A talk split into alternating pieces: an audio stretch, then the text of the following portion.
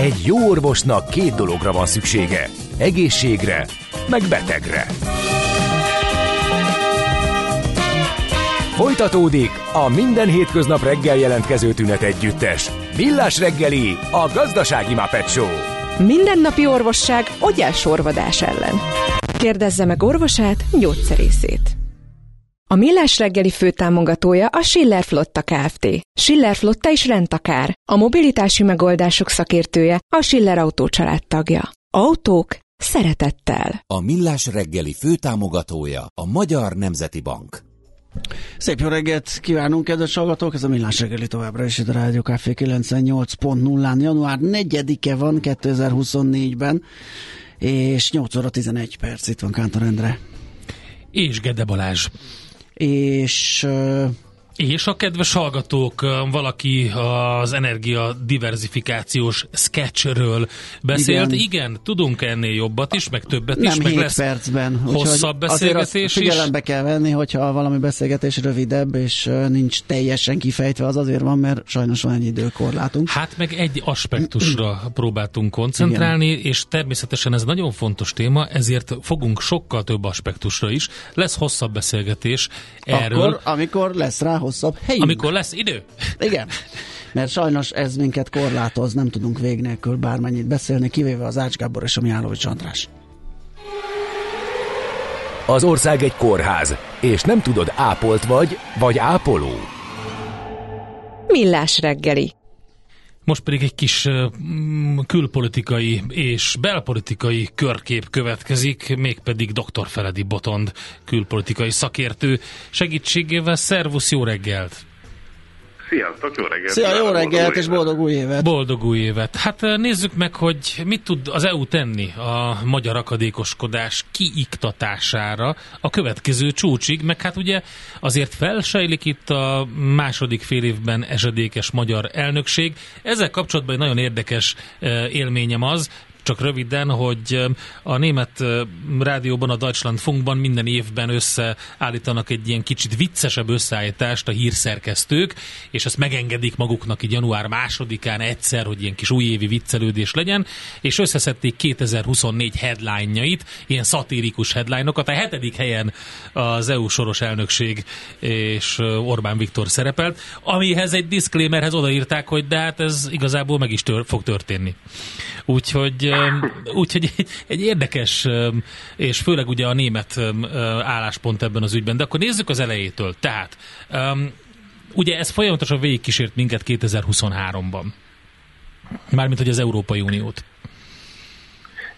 Igen, hát sőt, igazából ez az uniós vita Magyarország és a magyar kormány között azért már egy egészen régi folyamat, ami, ha úgy tetszik, akkor valamikor 2011-ben az első magyar elnökség környékének végén is már láthatólag elindult a médiatörvénye, hogyha itt néhány eh, szenior hallgató még emlékszik ezekre a történetekre.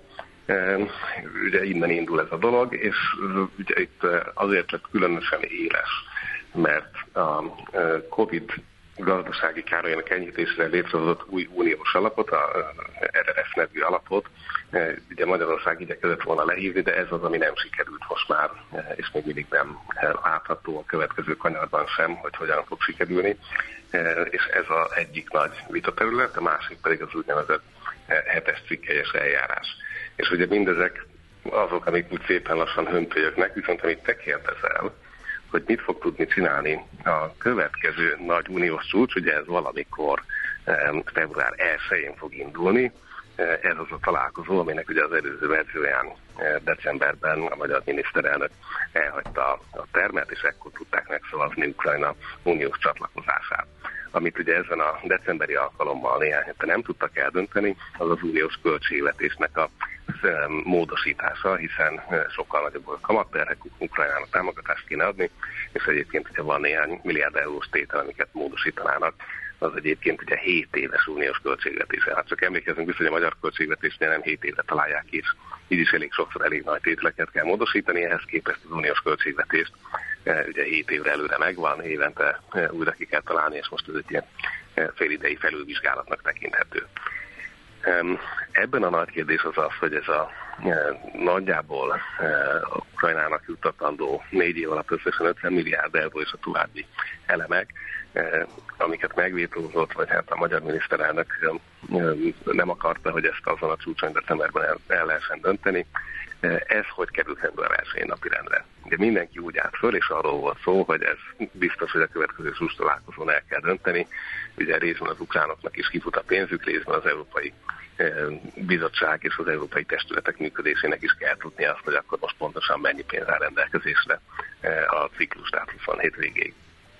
Ugye ezt e, nagyjából e, az a várakozás, az optimista tábor, és most már talán ez a kisebbik tábor az azt mondta, hogy e, valahogy a magyar miniszterelnököt meg lehet győzni. Ugye e, már itt is úgy fogalmazott Sár Michel, hogy vannak a 26-ok, akik meggyőzik Magyarországot. Uh-huh. Ugye ez azért egy, e, egy elég kívülálló érzés, és a másik lehetőség az az, hogy a 26 Magyarországon kívüli uniós tag az megoldja egy külön álló pénzügyi alappal, tehát lényegében az uniós költségvetésen kívül, ha úgy tetszik, hogy az ukrán támogatás az el tudjon indulni gond nélkül és időben, és azt látjuk, hogy ennek az előkészítése lényegében zajlik. Tehát van egy ilyen, ha szükség mutatva akár tárgyalási érvként bedobható, hogy a miniszterelnök úrnak azt tudják mondani, hogy hát ha nem, akkor viszont mi másnap ebben lépünk, és az is lehet, hogy erre tényleg szükség is lesz. Tehát ez a, ez a február elsőjei történetnek a nagy tétje, hogy hogyan lehet az ukrán támogatás kifizetését tényleg érdemben és gyorsan megoldani.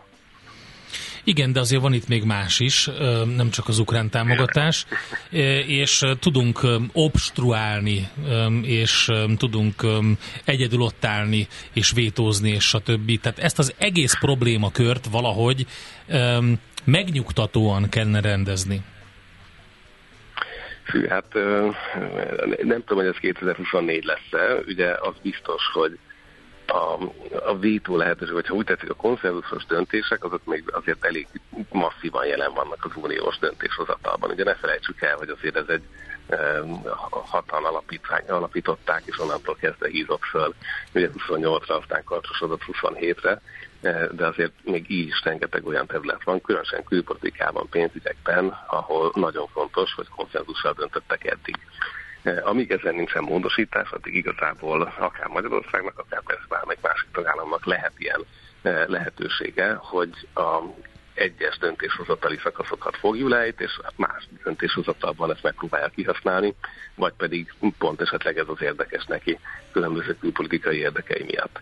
Ugye ilyet láttunk már akár Kínával kapcsolatos állásfoglalás magyar vétózásától kezdve különböző nyilatkozatokig, ami külpolitikai téren számított, hogy Magyarország ezeket, ezekben nem vesz részt, és akkor vagy a 26-ok maguk tovább mennek, de akkor már nem egységes uniós nyilatkozat, eh, vagy pedig nem születnek meg. Tehát Magyarország számára, vagy a kormány számára ilyen módon rengeteg vétó lehetőség van, eh, és hát ezt azt látjuk, hogy nem is vélnek kihasználni. Annyit azért hozzátennék ehhez, és ez nagyon fontos, hogy alapvetően nagyon-nagyon ritka az, hogy valaki teljesen egyedül nagyon hosszan kitartóan tudjon vétózni. Tehát ezek úgy szoktak kinézni, hogy van valaki nagyon hangos, e, és mellette kettő-három csendes társa van. Tehát azért ez a klasszikus felállás ebben a történetben az elmúlt évtizedekből, e, és az a kérdés, hogy ezt a magyar kormányzat mennyire tudja megváltoztatni, tehát mennyi megy el abba az irányba, hogy tényleg egyedül képes beleállni mondjuk egy orosz kérdésben ebbe a történetben. És ugye nyilván itt vannak az izgalmak és izzadságcseppek a brüsszeli homlokokon, hogy látva az Orbán-Putin készfogást, látva azt, hogy Magyarország az ukrán támogatást tényleg milyen komolyan gondolja visszatartani, ugye nem fizetik ki a európai béke alapból járó utolsó, egyik utolsó részletet, egy 500 millió eurós kifizetést az ukrán fegyverkezés támogatására, ami egyébként nem egyenesen Ukrajnának, meg hanem a ukránoknak átadott fegyverek megvásárlására az egyes tagállamoknak. E, ugye ezt is Magyarország blokkolja. E, tehát ezeket e, kérdés, hogy Magyarország mennyire, ha úgy tetszik, princip alapon teszi, és nem pedig tárgyalási technikai kérdésből. Igazából ez az egyik nagy izgalmi kérdés, hogy ezt ki lehet-e mm, ki lehet -e innentől még tárgyalni eh, Budapesten, vagy pedig tényleg eh, a magyar kormánynak elvi problémája van ezzel az egész eh, orosz-ukrán háborúval, vagy ha úgy tetszik, ideológiailag ennyire a másik oldalon áll.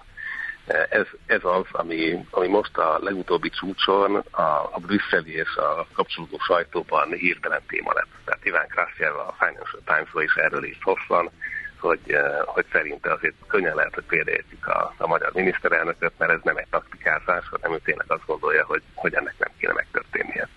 És ugye eddig mindig azt hitték Brüsszelben az elmúlt 13 évben, hogy könnyen lehet, hogy ezek inkább csak ilyen zsarolási eszközök és taktikázások, de meg lehet oldani.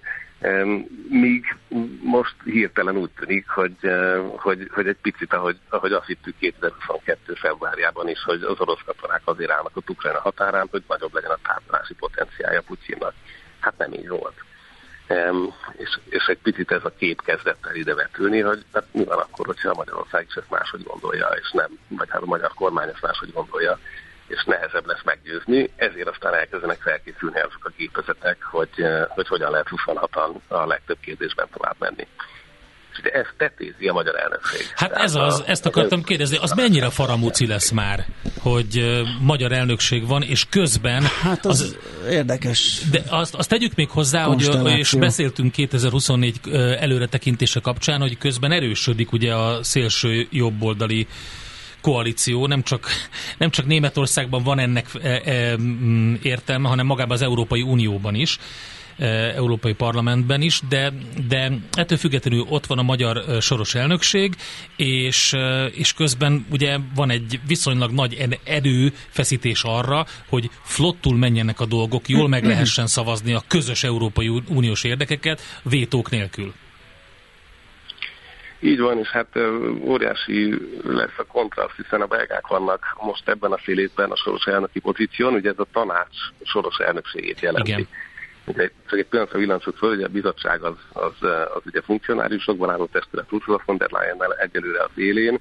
Ugye ennek az elnökségét is az összes biztost újra fogják jelölni, és a parlament újra fogja választani valamikor idén, 2024 őszén. Ugye erről szól az európai parlamenti választás, tehát nem csak maga a parlament kap új képviselőket, hanem aztán ezek a képviselők a teljes Európai Bizottság vezetését, az úgynevezett biztosi kollégiumot lecserélik, és ekközben viszont az Európai Tanács, ami mindig a tagállamok képviseletét jelenti, tehát úgy kell elképzelni, hogy tényleg kintül 27 állandó képviselet a tanács mellé rendelve, és ezeknek a szakdiplomatái ugye számtalan több száz formációban tárgyalnak a legkülönbözőbb technikai ügyekről. Ugye ennek a 150 munkacsoportnak a vezetését az éppen soros elnökséget adó ország szakdiplomatái vezetik, és nyilván ki tudja használni az ország, hogy rendez olyan eseményeket is, amik egyébként neki fontosak, és azokra meghívja a másik 26 szakminisztert, vagy adott esetben nagyobb csúcsot rendez, mint a spanyolok tették múlt fél évben Grenadában, hogy akkor beszélgessünk az unió jövőjéről külön egy egész hétvégét. Tehát itt nagyon sok mindenre diplomáciai lehetőség, és alapvetően ez egy ilyen napirend felállító szerep, tehát azért a, a prioritási sorrendekre nyílik befolyása e, a fél évig, hat hónapon keresztül az elnökséget ellátó szakdiplomáciának.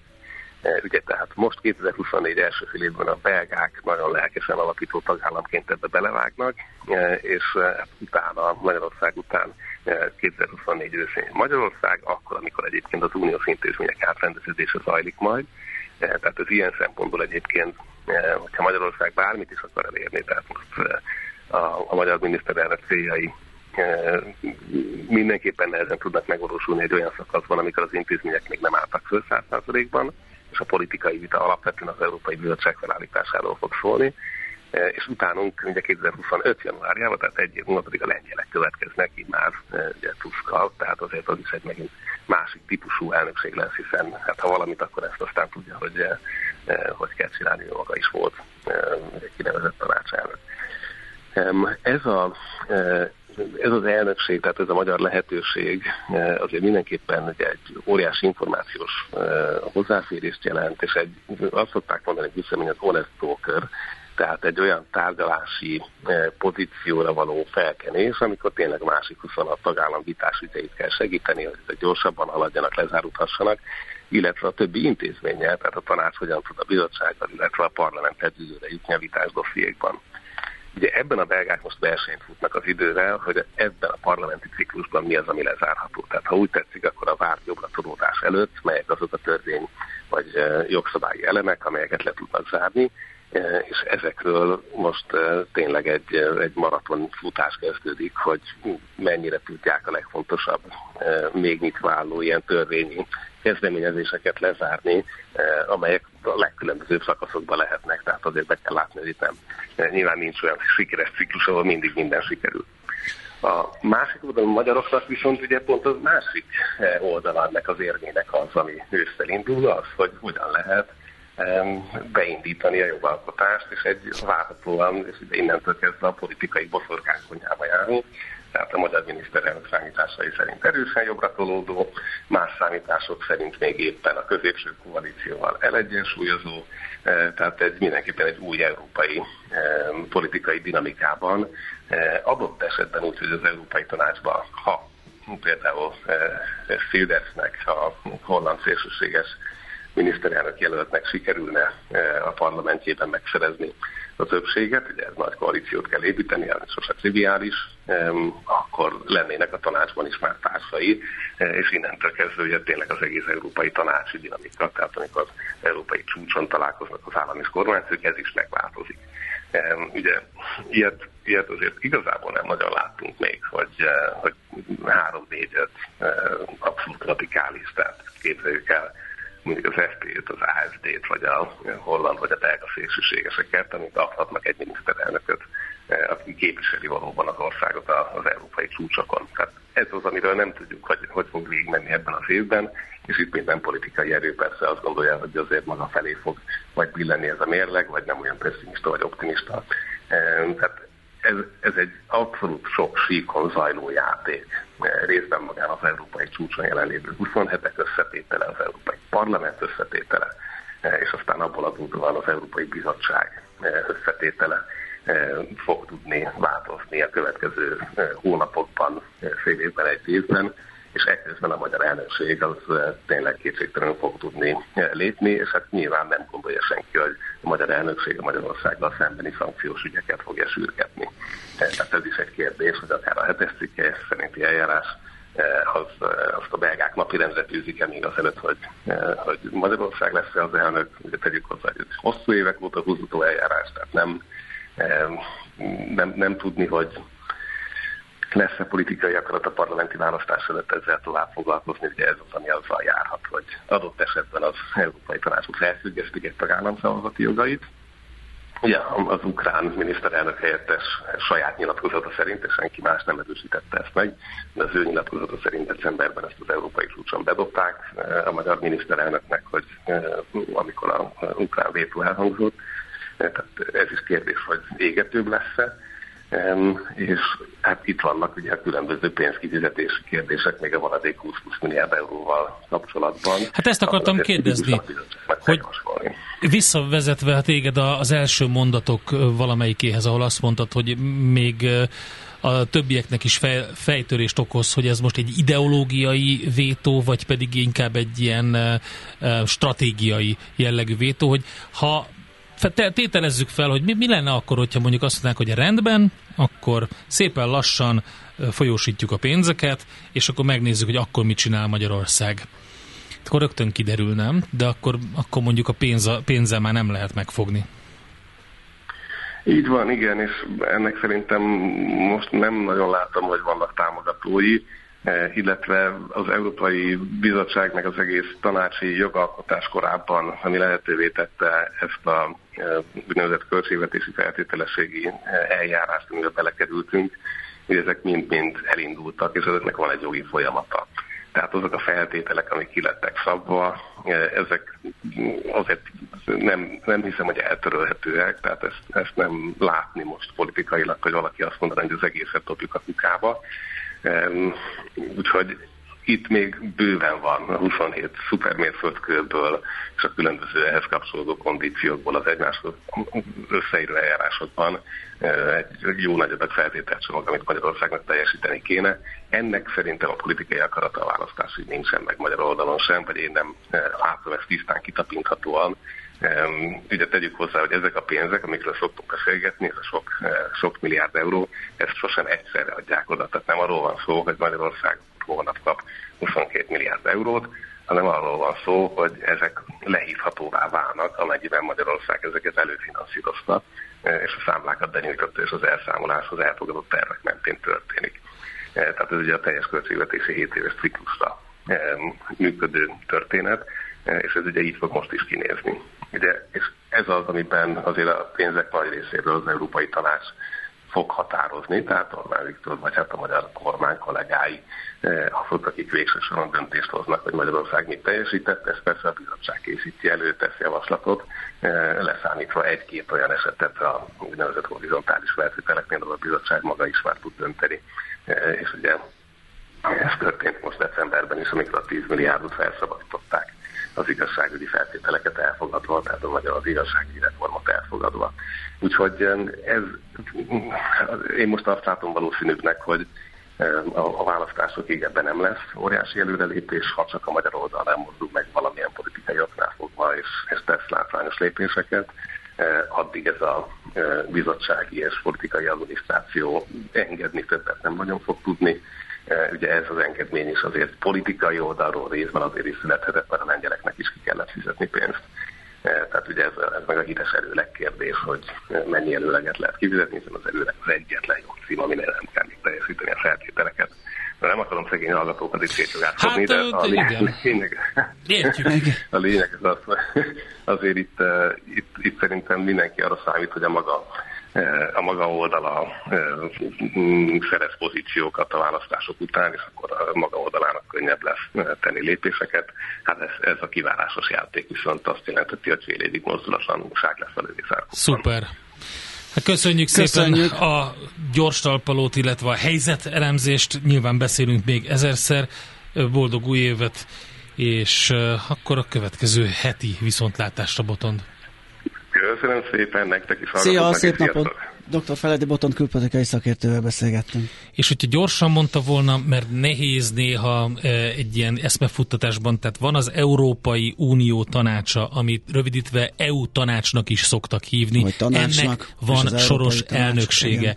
Van a másik intézmény, az Európai, az Európai Tanács, ami a bizottságnak és az Európai Unió állam, illetve kormányfőit, illetve az Európai Tanács elnökét, valamint az Európai Bizottság elnökét tömörítő uniós egyezmény, Néha egy kicsit elkeveredik az ember, nyilván Botond tudja a különbségeket ezek között, de hogyha gyorsan beszél valamiről és próbálja a helyzetet elemezni, akkor előfordul az, hogy lehet, hogy nem világos, hogy melyikről beszélünk. Az Európai Unió tanácsa vagy EU tanácsról volt szó alapvetően.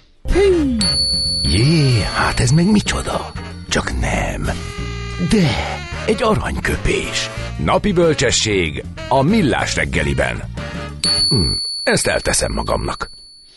Korda Gyuri bácsit köszöntjük, ünnepeljük, 85 éves a mai napon, a Jóisten tartsa meg egészségben, hosszú életben. Tőle fogunk idézni egy korábbi nőklapja interjúban.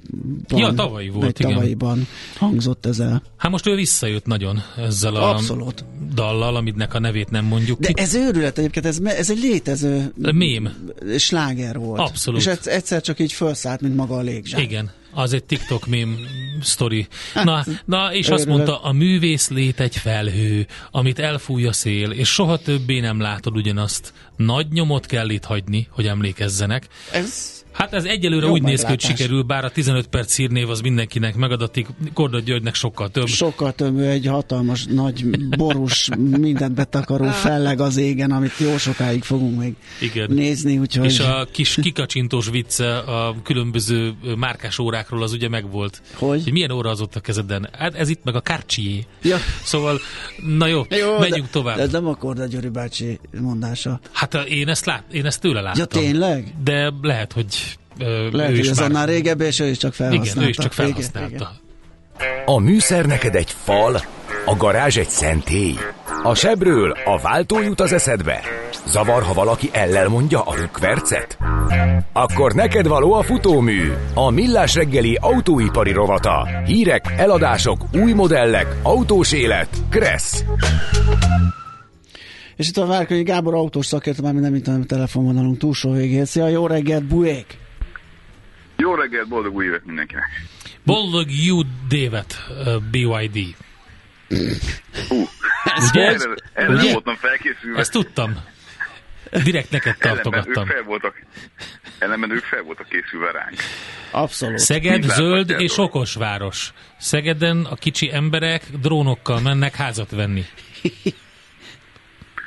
Á, ilyen is van, lehet, lehet. Lehet, hogy most kéne beszállni még az ingatlan spekulációba Szegeden. Most bár már ilyenkor, mindegy. amikor mindenki tudja, hogy mi van, akkor már mindegy. Hát ezt egy varázspálcával el- elintézték az árakat, szerintem így ting, és már is, már is felugrottak.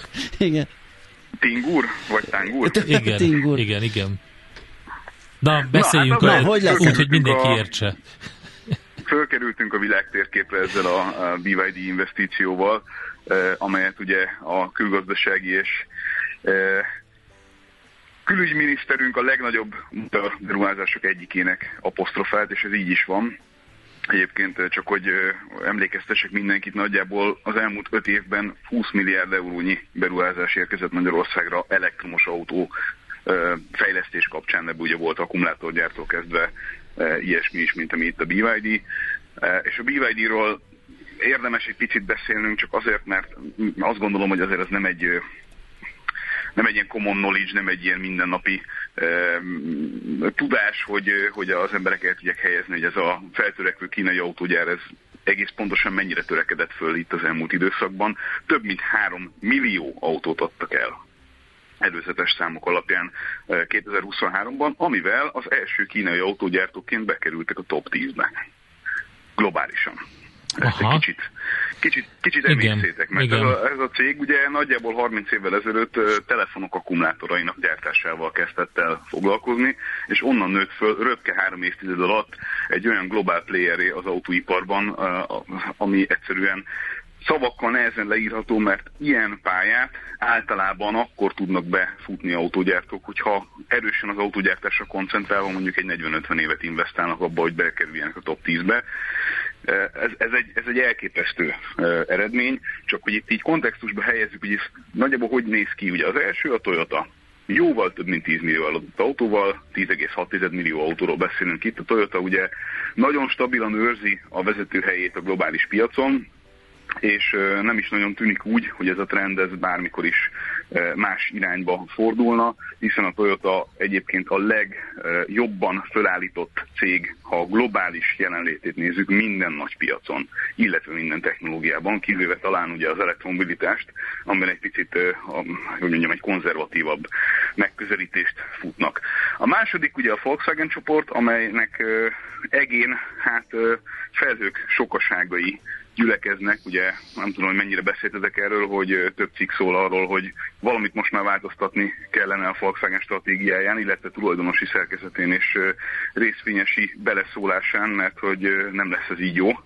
E, Ezt ugye az elmúlt években többször e, tárgyaltuk mi is, hogy e, ez az egyoldalú fókuszáltság egyetlen egy darab technológiára, ez meg fogja magát bosszulni, és hát ez elég világosan látszik is. Ugye ők 8, hát majdnem 8,8 millió autóval azért még mindig egy elég nagy távolságra vannak a harmadiktól, a Hyundai-tól, Hyundai csoporttól, amiről ugye érdemes tudni, hogy olyan 20 évvel ezelőtt még ők sem voltak körülbelül sehol, hogyha a top 10-et nézzük, és hát ott elég egyértelmű terveket fogalmaztak meg annak kapcsán, ott azért ezelőtt forduló környékén Koreában, hogy ők mit akarnak maguktól és hova tartanak, és hát ezt eh, lehet mondani nyugodtan, hogy felül teljesítették. 6, hát alulról súróval 6,9 millió autóval. A következő a Stellantis csoport, amely a tömeggyártók közül azt lehet mondani, hogy a legnagyobb profit rátával dolgozik, de hát ha egy kicsit jobban figyeljük az autóipar trendjeit, akkor talán el lehet mondani róluk, hogy a legtöbb csontvár az nagyjából az ő szekrényeikben található, de erről majd egyszer máskor kicsit hosszabban. Renault Nissan Mitsubishi csoportosulás, amelynek a fennmaradása ebben a formában nem biztos, hogy hosszú távon biztosított. 6,3 millió autóval alulról súrolva e, szintén jó helyen van, és akkor itt jön a, a következő csoport, a General Motors, ami egykoron ugye nagyon stabilan a világ legnagyobbja volt. Hogy ők hova estek vissza, az ö, példaértékű annak kapcsán, hogy, ö, hogy esetleg a Volkswagen-nek kacsincsunk, ö, hiszen azt sem gondolta senki, hogy a GM egyszer ö, ennyire mélyre fog zuhanni. Hát ennyire mély, ugye ez azt jelenti, hogy mindig a top 10-nek a közepe, középmezőnyében található, de hát az egykori önmagához képest nagyjából tényleg egy halvány árnyék, 4,8-4,9 millió autóról beszélünk. A Honda, mint legnagyobb független autógyártó, amely autógyártó nem társul elvből senkivel, maximum projekt szintjén. Ugye japán autóként hát lényegesen kisebb, mint a Toyota, de így is közel 4 millió autót eladtak. És ezzel megelőzték elméletileg, hogyha stimmelnek a számok, a Fordot, amit szerintem nagyjából ma fejben mindenki a Honda fölé tenne, hogyha darabszámokat nézünk. De hát a Ford az 4 millió alá esett vissza, na és akkor most itt az érdekesség, az utolsó kettő a top 10-ben, BYD több mint 3 millió autó, és Suzuki nagyjából 3 millió autó. Hm. Érdekes. És, és a BYD az a Build Your Dreams, ugye, és és abszolút azért is érdekes, mert itt a, a, az át, tehát a minden eladott darabszámról van szó, de hogyha csak az utolsó negyed évet nézzük, és a Tesla trónról való letaszítását, az egy nagyon érdekes. Na, e, ezek, ennek kapcsán pedig nagyon pontos számaim vannak, mert az ma reggel ír, úgyhogy Na. ezt is el akartam hozni, mert hogy ez nem történt meg. Tényleg? Uh-huh. Erre lettem volna kíváncsi. Én ezt kijavítottam volna ennél a, a fosztásról, tehát legfeljebb egy ilyen hajszányi elhúzás lehet, de akkor ezek szerint Na nézzük a legfontosabb számokat akkor. Nézzük. Hajszányi is egyébként, és tényleg úgy volt gyakorlatilag tegnapig, hogy mindenki arról beszélt, hogy megtörtént a nagy csoda, és a BYD először több villanyautót adott el, mint, mint a Tesla. De itt azért gyorsan egy pillanatra tegyük tisztába, tehát a 3 millió autó az nem 3 millió villanyautót jelent a BYD uh-huh, esetében, uh-huh. hanem 3 millió úgynevezett New Energy vehicle ami azt jelenti, hogy a BYD nem csinál már pusztán belső égésű motoros modellt, hanem minden autója konnektoros. Ez azt jelenti, ugye, hogy van egy jelentős mennyiségű plug-in hibrid és uh-huh. egy jelentős mennyiségű elektromos, ami nagyjából fele-fele arányban oszlik meg. De az amerikaiak összesen több mint 1,8 millió autót adtak el, az egyébként brutálisan nagy eredmény, önmagukhoz képest is. Itt az utolsó negyed évet azt nagyon keményen megtolták, és ebből az 1,8 millióból nagyjából 1,7 1 millió 739 ezer egész pontosan az a két modell, ami nagyjából ugye egy modellnek tekinthető, csak egymás derivációi. Ez a Model 3 és az Y, és összesen az S-ből, ami most már tényleg nagyon öregnek számít, és az X-ből, ami szintén azért viszonylag öreg modell, összesen alattak nagyjából 68 ezer, közel 69 ezer darabot. Tehát, hogy így az arányokat lássuk, ugye közel Tehát ez, millió. Amiről te beszélsz, az egész éves. Én az utolsó negyedévről az beszélek, az ott néztem 2023 utolsó negyedéve a Tesla 484.507 darab autót szállított le, a BYD csapata 526.409 tisztán elektromos jármű utolsó negyedév 2023. Tehát akkor trónfosztás történt az utolsó negyedévben. De úgy, de úgy volt, Évegészét tekintve nem? Volt de úgy volt, hogy ez elég lesz az egész évre is. Ja, értem. Tehát az előzetes, az előzetes várakozások alapján az, a negyedévet látva, vagy a negyedév alakulását látva azt gondolták a, az elemzők, hogy, hogy összességében a teljes 23-as évre uh-huh. ki lehet majd tenni a, a koronát egy másik, egy másik showroomba, hogy így mondjam, de ez jövőre nagyon nagy valószínűség. Na, ezt akartam kérdezni, Na, hogy, illetve már az idén, ez akkor ezek szerint meg lesz. Igen, bocsánat, igen, igen. Igen, igen hát igen, még szokni kell, negyedike van, tehát még... Igen. igen. Szóval úgy néz ki a dolog, hogy, hogy globálisan 1 millió 574 ezer elektromos autót adtak el a kínaiak. Oké, okay, Gábor, akkor Ami... jön a millió dolláros kérdés. Jó róla jó lóra tesz Magyarország, ugye most lóra tenni az izgalmas, meg ilyen áthallásai is vannak ennek, Igen. mindegy, ezt felejtsük el. Tehát, eh, tehát jó lóra tesz Magyarország a BYD-vel? Hát én azt gondolom, hogy mindenféleképpen, mert hogy a BYD az itt marad nagyon-nagyon sokáig. Tehát, hogyha egy ö, ilyen newcomer kéne kiválasztani, egy olyan márkát, ö, és csak egyet választhatnánk, ami arról uh, szól, hogy itt a következő 10-20-30 évben munkahelyeket biztosítson és adóbevételt generáljon, akkor én mindenképpen a BYD-ra tennék. Ebből, abból a mezőnyből, amit uh, alakulgat uh, az új uh, autópiacon. A, azt szerintem mindenki memorizálja és vésse be az agyába, hogy most hogy néz ki az autópiac, mert ez 5 év múlva globálisan nagyon jelentős eltolódásokat fog produkálni, abban teljesen biztosak lehetünk, és hadd mondjak itt egy-két egy-két, hogy mondjam, elég ütős tervet, amit a BYD megfogalmazott. A német villanyautópiac 10%-át szeretnék uralni, belátható időn belül, és a globál, vagy bocsánat, nem a globálisan, a teljes európai autópiac, a teljes európai autópiac 5%-ára tartanak igényt. Hát ez szép. Ezek olyan számok, ezek olyan számok, hogy ez, ez egyszerűen így a állóhelyzetből föl, fölugrani a, a majdnem a tetőre, ez, ez, ez, ez tényleg hihetetlen. Tehát nem, ritkán van az, hogy ennyire nem találom a szavakat, de ilyen 70 meg 80 százalékos növekedési rátákat látva úgy, hogy gyakorlatilag ők még csak most kezdik el építeni a globális hálózatukat gyártás szempontjából, aminek ugye egy sarokpontja Magyarország, de nem az egyetlen. Ez azért tényleg impresszív. És hát ugye az, hogy itt van Magyarországon egy ilyen gyár, az azt jelenti, hogy ha elkezdik a az EU-ban ugye pedzegetni a kínai dömping autóknak a kérdését, amiről már sokszor beszéltünk az adásban, akkor ugye ez nem fog vonatkozni azokra az autókra, amiket így gyártanak le, ami nagyjából egy ilyen 200 ezeres volumen, és a hírek szerint ugye plug-in hibrideket is fognak gyártani, tehát nem tisztán, vagy nem csupán csak és kizárólag villanyos autókat. Érthető. Jó, hát figyelj, ezt még fogjuk reszelgetni Abszolút. ezt a témát, úgyhogy köszönjük szépen legalábbis ezt az előzetest, és akkor jövő héten viszontlátásra. Nálatok. Így lesz. Erővel. Így okay. van. Köszi, Szevasz, szép napot, szia! Várkanyi Gábor autószakértőnkkel beszélgettünk, hát alapvetően a, a BYD itthoni megtelepedéséről. Most leparkolunk, de jövő héten megint indexelünk és kanyarodunk, előzünk és tolatunk a Millás reggeli autós rovatában. Futómű. Élet négy keréken. Hamarosan arról fogunk beszélgetni majd a PC World főszerkesztőjével Erdős Mártonnal, hogy mi jöhet az IT-ben és a mobiltelefóniában 2024-ben, ez tehát az IT rovatunk, ami jön majd Schmidt-Andi hírei után. Most nézzünk egy pár üzenetet. Hát ez korábbi sajnos itt annyira szaladt az adás, hogy nem volt idő beolvasni. Talán már megoldódott egy órával ezelőtt még az ülői úton befelé egy elakat kamion állt a szélsősában a klinikáknál. Remélhetőleg ennyi idő alatt azért csak született valami megoldás. Azt mondja a kedves hallgatónk Antónia, hogy a Novo Payment bankterminálokon fizetéskor ki lehet választani a pénznemet külföldi kártyánál. E, igen, valószínűleg az van, hogy nem minden bankterminál alkalmas erre, de sokan írták mondták, hogy igen, a külföldi kártyát felismerve választat, és ahogy Balázsral beszéltük, aki már például Revolutot vagy más hasonló kártyát használ külföldön, aminek ugye választható euró, euró vagy más pénznembeli zsebe van, ott ez nem történik meg, tehát azért nem is ismerheti fel. Mit van az Andi? Mi a helyzet? Minden jó. Minden Még jó, semmi, alakul, semmi, Ó, az már a semmi. harmadik? nem, nem, nem, csak Ja, kettő. jó, csak kettő, kettő, jó kettő.